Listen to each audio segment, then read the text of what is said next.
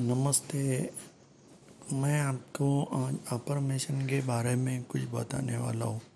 जैसे कोई स्वयं सूचना, आप इसका इस्तेमाल, ये जो वक्त चल रहा है, इसमें बहुत बड़ा काम आ सकता है। आप देखो ना, आज हमारे पास वक्त ही वक्त है। आज हमें पता भी नहीं चल रहा है कि हम कहाँ पे है। सुबह होते ही आराम, शाम को आराम, रात को आराम। पर अगर आप चाहे तो आप परमिशन का मतलब है कि आप खुद की सूचना स्वयं दो। जैसे मैं रात को नौ बजे सोने वाला हूँ, सुबह में बराबर पाँच बजे उठने वाला हूँ। अगर चाहिए तो मैं मुँह रात रहने के बाद कुछ एक्सरसाइज कर सकता हूँ, योगासन, कुछ, जो मेरी डेली रूटीन है, उसमें काम कर सकता हूँ। यानी अपने आप को खुद को स्वयं सूचना देना। आप अभी देखिए ना, आज इतनी चीज़ें हमें क्यों लग रही थी क्या? जैसे हम घर पे बैठे तो सब इस्तेमाल करना ही कम हो चुका है। आप देखिए ना, आदमी को आज पेट्रोल नहीं लग रहा है। कितनी ऐसी चीज़ें लग नहीं रही है।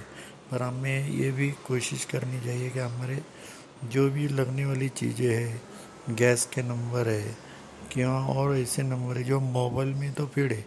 लेकिन हमें कौन सी वक्त क्या लगने वाला है, क्यों चाहिए, ये सब सोचने वाली बात है। हमेशा हम जो दुनिया में रहते थे, वो दुनिया में सब भागा दौड़ की दुनिया थी।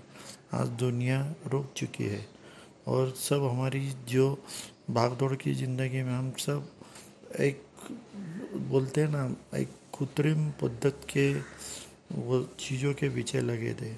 जैसे एक शेर शायर ने कहा था चमक की जितनी चीज़ है नहीं सब सोना होता है। चमक की जितनी चीज़ है नहीं सब सोना होता है। चमक पर जो भी मरते हैं, उन्हें फिर रोना पड़ता है। इसका मतलब यह है कि आदमी हमेशा नकली बातों के पीछे दौड़ रहा था, जो उनको ज़रूरत नहीं थी। जैसे खान पान हो, बहुत सी ऐसी चीज़ें कि लोग क्यों भाग रहे हैं, ये आज समझ में आ रहा है बैठे बैठे अगर आप चाहिए तो एफर्मेशन यानी स्वयं सूचना से अपने अंदर कोई हॉबी हो, घर के कुछ काम हो तो आप मदद कर सकते हो। इससे आपको बड़ी खुशी मिल सकती है। आप ये सोचो कि आज का दिन कितना अच्छा गया है। हम निसर्ग के पास देखे, पेड़ है, फूल है, पंछी है, इसी में आनंद लो। आज का वक्त अच्छा गुजरो, यही एक से बोलते हैं ना, मन से विनम्र पूर्वक यानी विनंती है।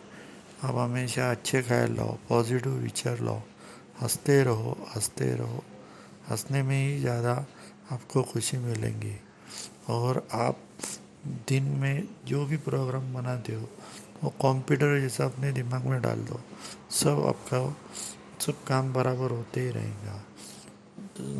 ये आपने बात सुनी इसलिए शुक्रिया। धन्यवाद। पूना से रविंद्र गांधी योगानंद।